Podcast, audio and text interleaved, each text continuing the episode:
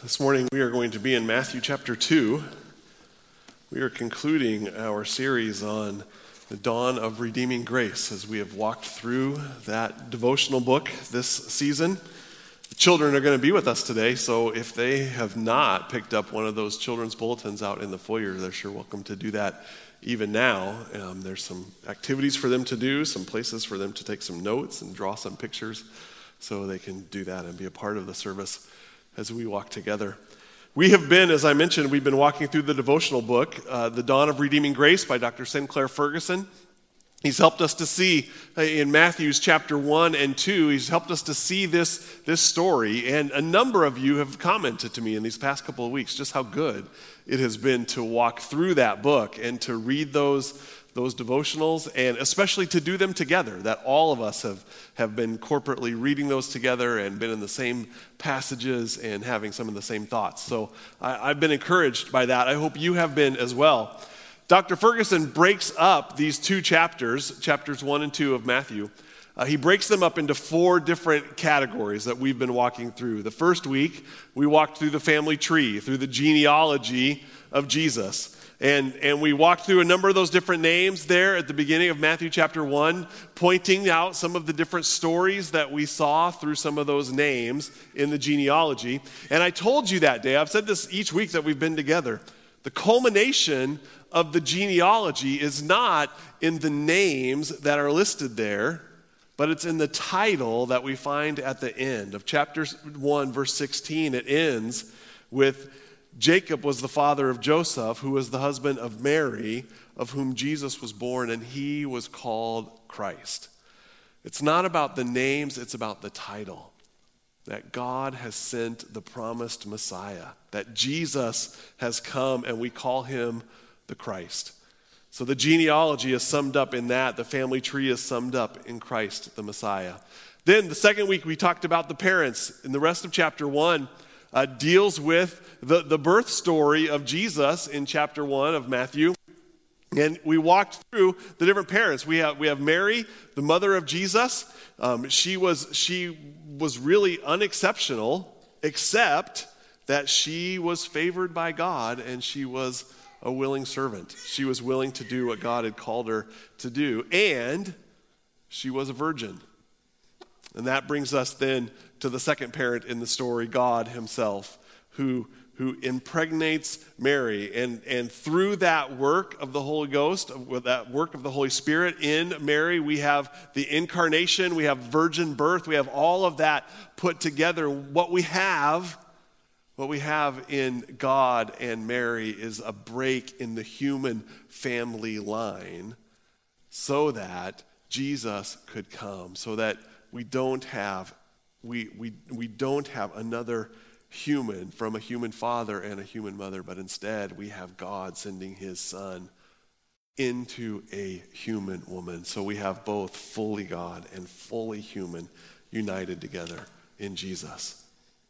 And then Joseph, the third parent in the story, while his part may not look or seem as significant, the gospel picture that Joseph paints for us is huge that Joseph could have sent Mary off. He could have turned his back on her. He could have, he could have had her thrown out. He could have divorced her. He could have mocked her and shamed her. He could have heaped guilt upon her. He could have had her killed. But he doesn't do any of that with Mary, but instead, instead brings her in. He brings her closer. He, he does not put her out. And then adopts Jesus, adopts the baby into his family, gives him the family name, trains him in the family business, cares for him, watches over him, makes him an heir in the family. And that picture of the gospel is so huge for us because, because God could have turned his back on us. He could have mocked and shamed and heaped guilt upon us. We deserved death. But instead, God, through his son Jesus, made a way for us to be brought into the family. And we share the family name, and we are co heirs with Christ. Matthew chapter 2, then, the third story that we have looked at is the story of the visitors. That's the story we looked at last week. We, we alluded to it even this morning as we opened here in Matthew chapter 2. The story of the visitors had, had three different sections. There was the section of those who came, the magi, the wise men, the ones who traveled far away. They saw a star appear. They knew it was significant. They knew that it meant something. In fact, they, they understood the prophecies. Many of them from we looked at from back in, in Numbers and, and, and talked about Daniel helping them to see the prophecies that had been, that had been proclaimed all through the Old Testament. These wise men understood them, they knew them, they traveled at a great distance, a, a, long way, at considerable expense, so that they could bestow honor, so that they could worship the King of the Jews. They traveled west, they traveled into Jerusalem so that they could meet this new king. But when they get there, they begin to ask around. Nobody knows, or no one is, is willing to share with them at first where this new king might be. And so Herod, the king of the Jews at that time, gathers in his, his advisors and finds out where this prophecy was to take place in Bethlehem, and he gives that word then to the Magi. And we talked last week about the Magi came to worship, but Herod, Herod wanted, he wanted to go, not to worship, though that's what he says. He wanted to go so that he could dispose of this king. Herod was ruthless. Herod, Herod was merciless. Herod, Herod would do whatever it took to destroy a rival to the throne. He would do whatever it took to, to take care of anyone who might have a claim on the throne. That's why he, that's why he had his own wife murdered, his brother in law murdered, his own sons that might think they had some kind of right to the throne. Herod had them murdered as well. And so he calls the Magi in, he gives them directions on where they to go, and then he says, Come back. When you, when you find him, bring word back to me so that I might worship him as well. But we all know that Herod's true desire was to get rid of this claim to the throne.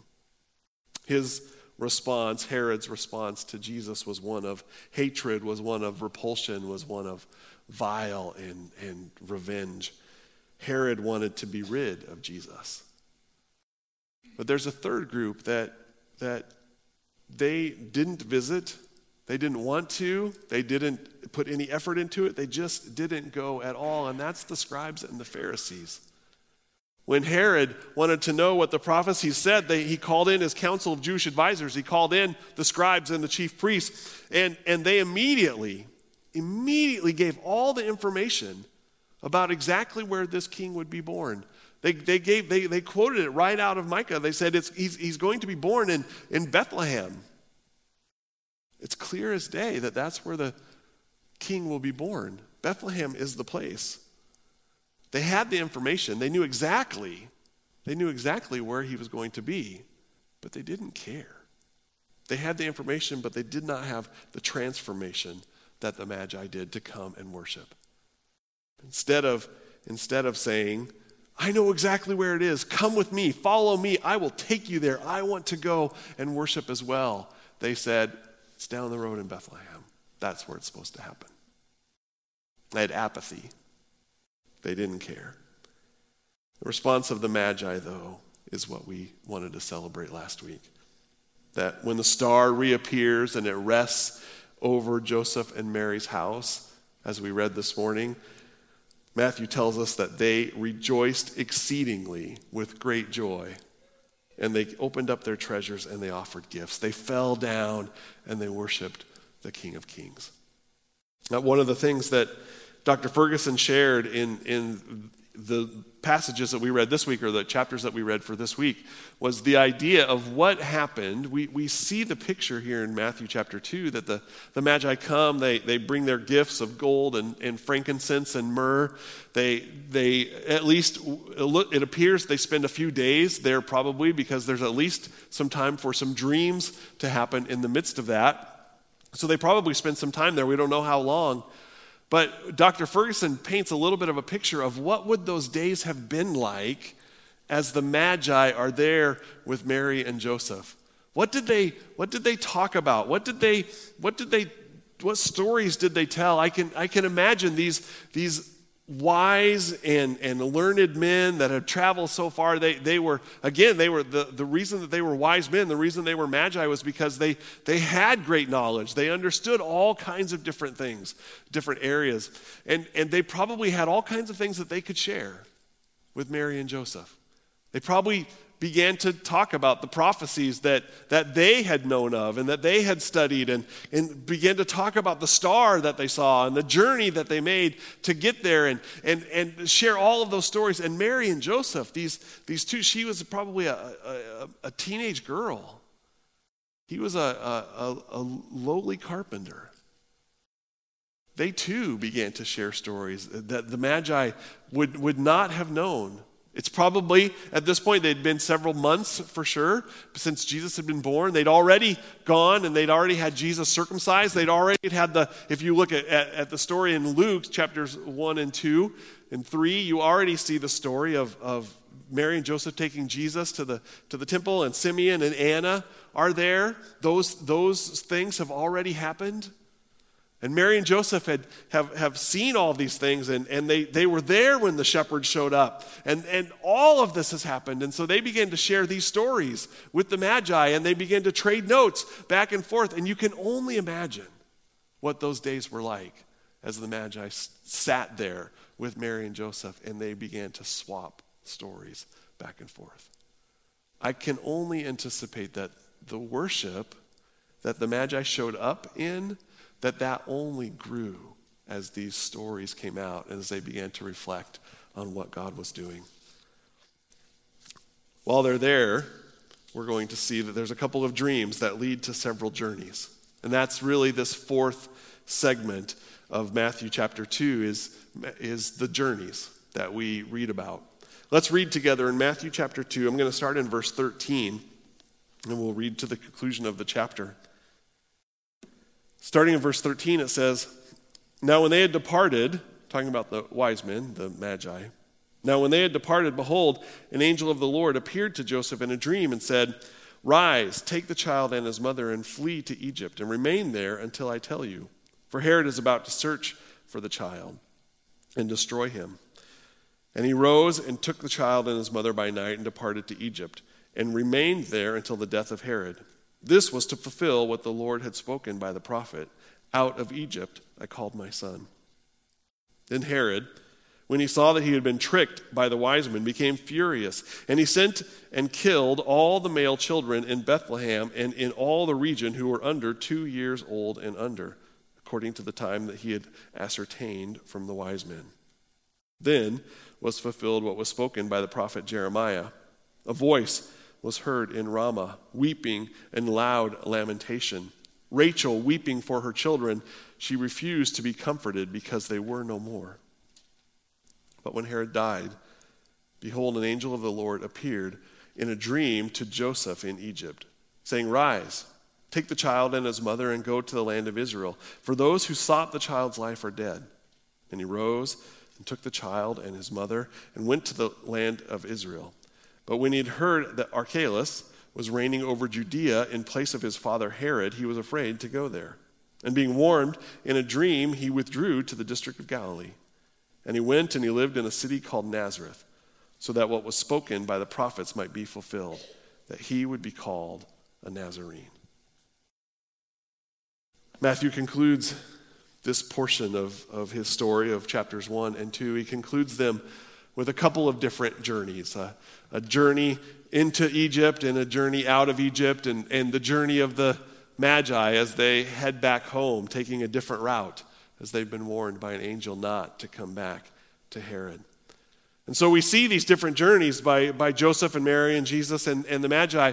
But Matthew doesn't want us just to see the journeys. He doesn't want us just to see that Joseph and Mary packed up their things and headed off into Egypt and then came out of Egypt. But he wants us to see more than that. And that's why he actually quotes several times here, he quotes some prophecy that comes from the Old Testament because G- Matthew wants us to see not just the story of what actually happened Mary, Joseph, Jesus moving around but he also wants us to see the, the images, the memories, the story that comes from the Old Testament. He wants us to see this much broader picture. And so Matthew points back to the prophets. In this first part of the story, um, Joseph comes, another angelic dream comes to Joseph. He sees uh, a, a, an angel comes, shares with him that it's time for him to flee immediately. Joseph gathers up his family. They travel in the, in the dark of night. They begin to head off to get away from Herod because they knew how ruthless Herod was. They knew that Herod uh, had done all the, as we shared last week, had done all of these things, was, was ruthless to keep his throne. And they knew exactly that Herod was going to have some kind of response like that as the, as the Magi did not return. And so the angel tells him, It's time to go. Gather your things. Go now before Herod is going to search out and destroy the child. And so they gather him up. They begin to travel through night. It probably took them a couple of days, several days at least, to make the journey 150 miles or so, probably, that they had to travel to get to safety in Egypt. And so they begin that journey. And Matthew, as he tells us that story, he says, he says, he rose, he took the child, his mother by night, they departed to Egypt, and they remained there till the death of Herod. And then he says, in verse 15, this was to fill what the Lord had spoken by the prophet. Out of Egypt I called my son. Matthew is, is very clear that he wants us again to see this picture. And this picture, is particularly this picture that we find here in verse 15, that this was to fulfill what the Lord had spoken out of Egypt I called my son. We, we here at Richland, we have this unique opportunity here to see both sides of this prophecy that comes out of out of Hosea chapter 2. This quote, out of Egypt I called my son, is Hosea chapter 2, verse 15. And we've already referenced that. You remember we, it, it, several weeks ago, a couple of months ago now, we, we referenced that passage as we walked through Exodus chapters 3 and chapter 4. In chapter 4, verse 22, this is what God says to Moses. He says, Then you shall say to Pharaoh, Thus says the Lord, Israel is my firstborn son. That's the first place in Scripture that we begin to see that picture. That we begin to see the picture of God calling Israel, God calling the Hebrew people his child, his son. We saw it first in Exodus. That's what Hosea, when he's being quote, when he's quoting in, in Hosea chapter 2, he's pointing back to Exodus chapter 4. Remember, he says. Remember, God called the Hebrews, God called the Israelites his son. Out of Egypt, I called my son. It reminds us of the whole Exodus story, which we don't, we don't have to talk about much today. We, we kind of have that picture. We're working through that story as we walk through Exodus, which we'll jump back into in January. But that story, that story starts with a famine that, that crosses all over the land. And Joseph, in, back in Genesis, Joseph has been put, Joseph, the son of Jacob, has been put into power through a miraculous cause of events that God has orchestrated together. Joseph is empowered during the years of plenty so that he might be able to store up the supplies so that Egypt might survive during the upcoming famine. It's during that, it's during that famine that God brings Jacob and his family back to Joseph. It's during that famine that, that Joseph had stored up all of these supplies, that his father Jacob and, the, and his brothers end up returning to, or coming, not returning, but coming into Egypt for the first time there. They are literally, they're literally looking for greener pastures. The, the, the famine has, has destroyed the promised land that J- Jacob and his, his sons had settled into. And they needed, a, they needed food. They needed a place to go. They needed a place to survive. And so they come to Egypt looking for that. And when they get there, they find Joseph. They don't know him at first, they don't understand all that has happened. But through the midst of their finding out and, and, and Joseph revealing himself to them, they, the whole family moves down. The whole family is rescued. The whole family is saved because of God orchestrating all of that together for Joseph. It's a great, if you, if you don't know it, it's a great story in, the, in Genesis, the end of Genesis, the last part. Read that story. But they, they get to Egypt and they have this favored status for a while. Jacob's family, Joseph's family, because of of the, the things that Joseph has done. And, and they have this favored status for a while, but then scripture tells us that there's a new Pharaoh as we move into Exodus. There was a new Pharaoh that did not know Joseph, did not remember Joseph, and he's intimidated by the Israelites. He's intimidated by the Hebrew people, by Joseph's family. And so Joseph's family goes from being favored and having a favored status to, to now they, they become less than and then they become enslaved and oppressed. And as we have already studied in Exodus, at the beginning of Exodus, they begin to cry out, hoping, pleading that God might rescue them.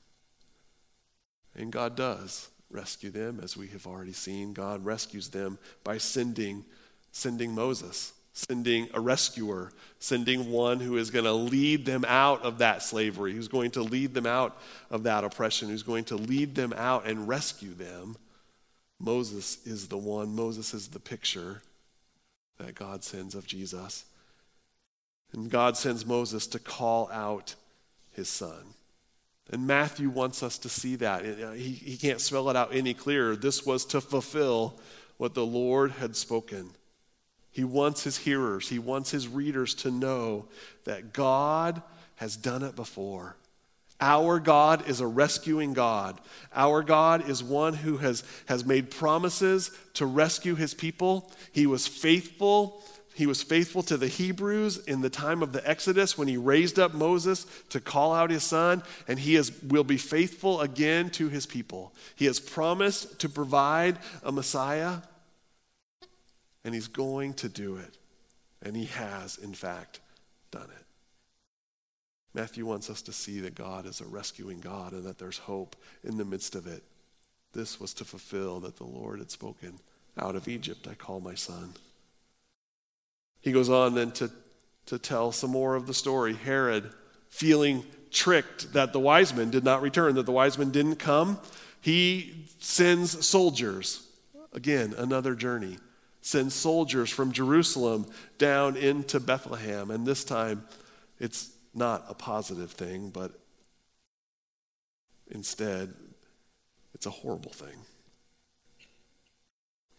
Furious, he sends soldiers down to kill all of the male children in Bethlehem in that region that were two years old or younger. Bethlehem was not a large city, it was not a huge town. It probably only, they say, probably only had about a thousand people that lived in Bethlehem. And of those thousand people, just do, using statistics, there probably was only 20 or maybe 30 families that would have had some kind of male child born during those two years. And yet, for those 20 or 30 families, they lost a son. They lost a child. It's horrific what Herod what Herod uh, does with these soldiers, what he does to retain the power of his own throne.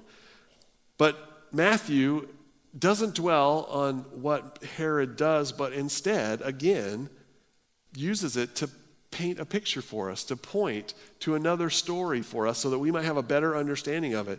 In verse 17, after he tells us that, that Herod had, had the children who were two years old and younger, according to the time he, he ascertained from the wise men, says in verse 17, then this was fulfilled what was spoken by the prophet Jeremiah. A voice was heard in Ramah, weeping in loud lamentation. Rachel, weeping for her children, she refused to be comforted because they were no more. This is a quote out of Jeremiah chapter 31. That Matthew uses this passage, he uses this picture so that they might remember the exile that had come. You, you, we've, again, we've talked about this some in the past. The, the Assyrian army came in and they destroyed the, the Israelite tribes of the northern kingdom and the, the southern kingdom. Judah was, was still around for a while in the Old Testament until the Babylonians came. And the Babylonians came and invaded into Judah and into that southern tribe, into the southern kingdom, and, and began to destroy the temple and knock down the walls of Jerusalem. And it wasn't just that they came in and they destroyed the, the, the fortress of, of what the tribe of Judah had there, but they then began to collect up the people, especially any, any sons that might hold promise to their Babylonian kingdom, and they marched them out of Judah, out of Israel, and off to Babylon. And the place, the place that that happened was out of a town called Ramah. That would have been the gathering spot for, for the, the Babylonians began to collect up these young men. Daniel was one of those young men. They began to collect those up, and before they sent them out on the exile, before they kicked them out, before they hauled them to, to Babylon, they collected them up in the city of Ramah, just north of Jerusalem.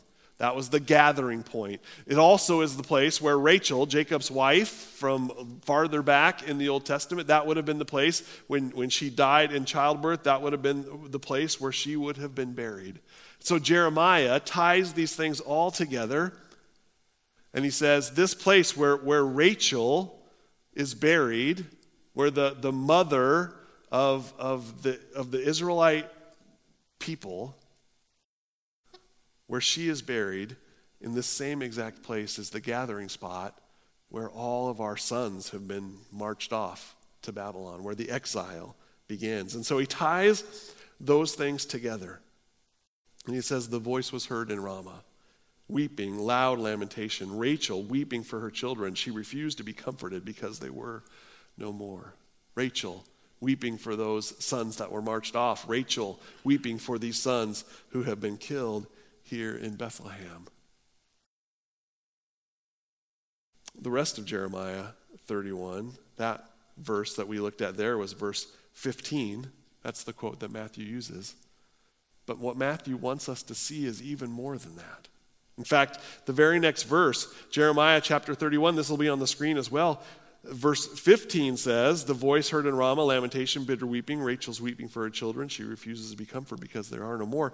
But then verse 16 says, Thus says the Lord Keep your voice from weeping and your eyes from tears.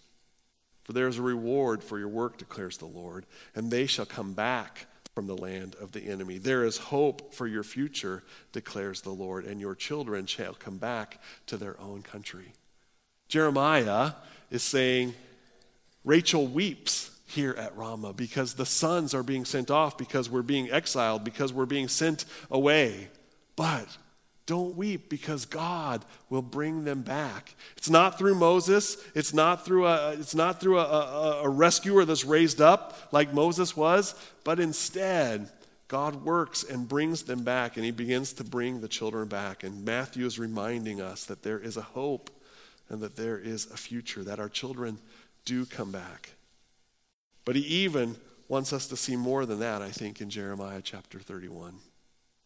Matthew wants his readers and his hearers to remember the rest of Jeremiah's promise as well.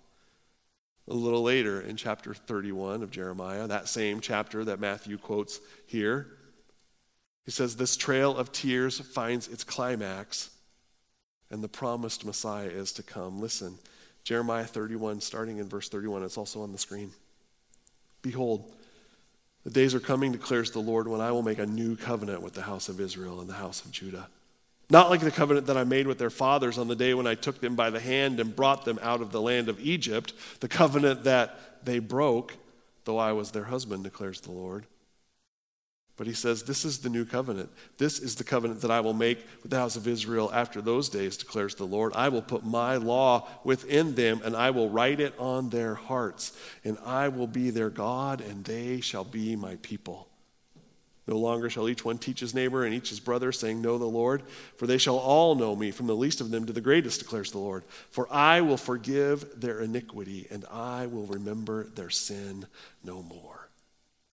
Matthew wants us to remember that God has made a promise, that there is a Messiah that to come, that the exile is going to come to a close, but even more than that, there's this new covenant that God is making, that God has made with us. He's going to forgive our iniquity, He's going to remember our sin no more because He's going to make us His people by writing, by writing His law on our hearts. Matthew wants us to remember the promise of the Old Testament.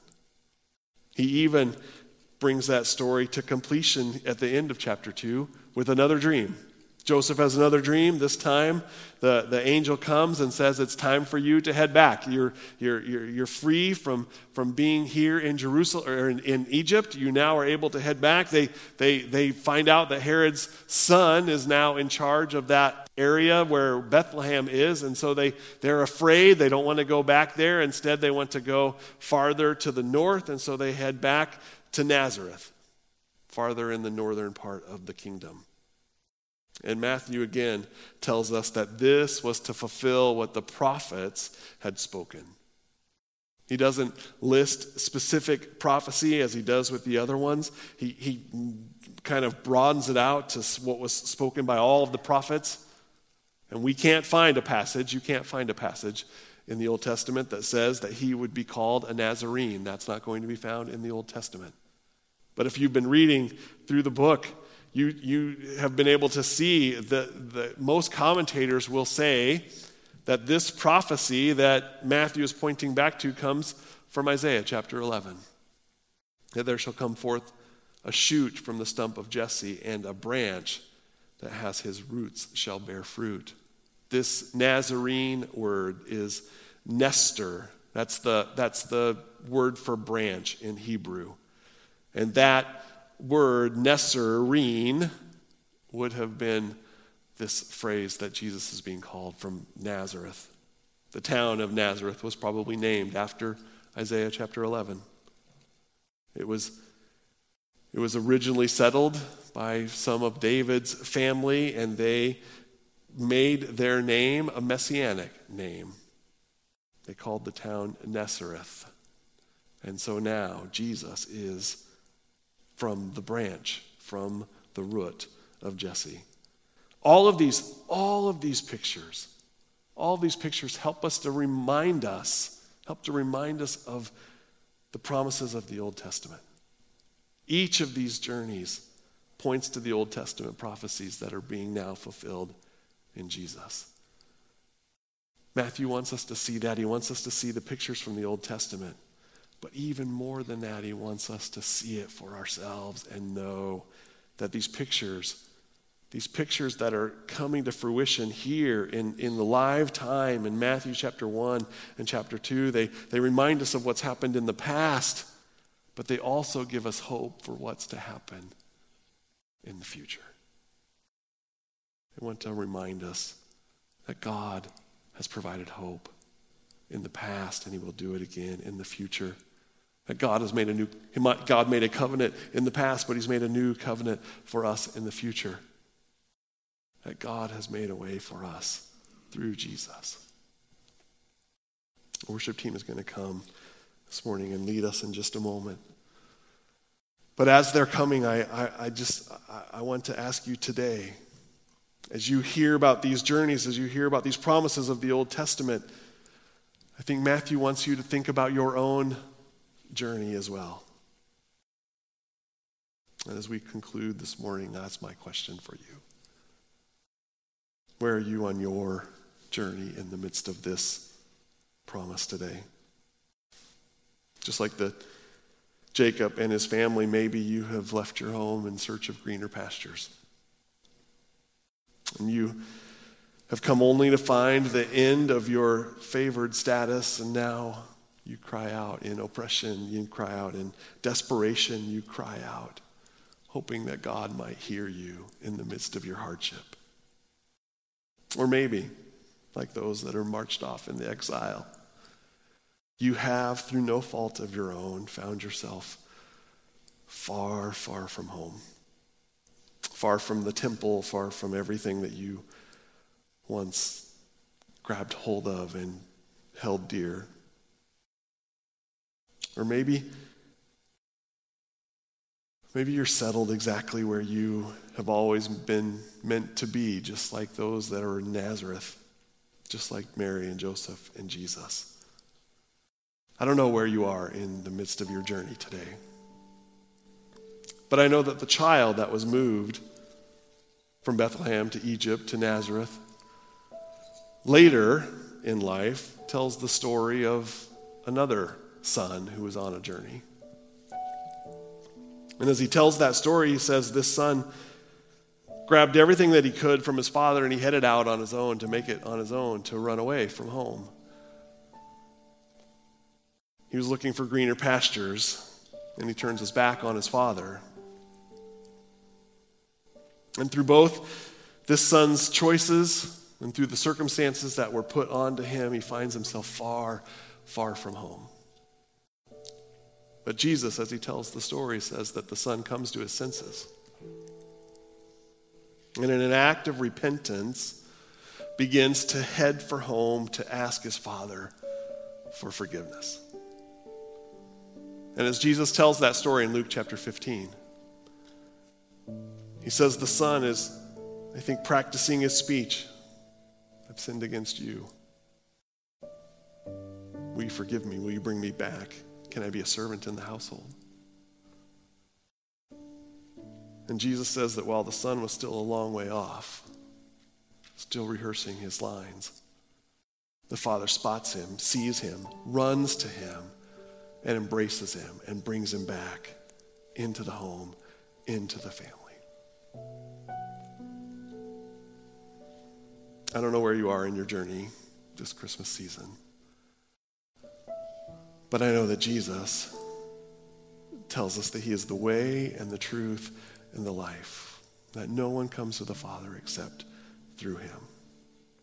That wherever you are in your journey today, we have hope through Jesus. Everyone, everyone who comes home to the Father comes through faith in Christ.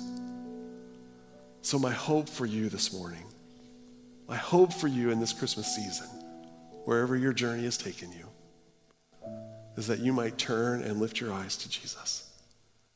That you might see that there is a hope in the Messiah that was promised in the Old Testament, that comes in the New Testament. That He is the way, the truth, and the life. And that we can find the Father only through Him. So come home. Come to Jesus today and rejoice and worship him. Please stand with me as we sing today.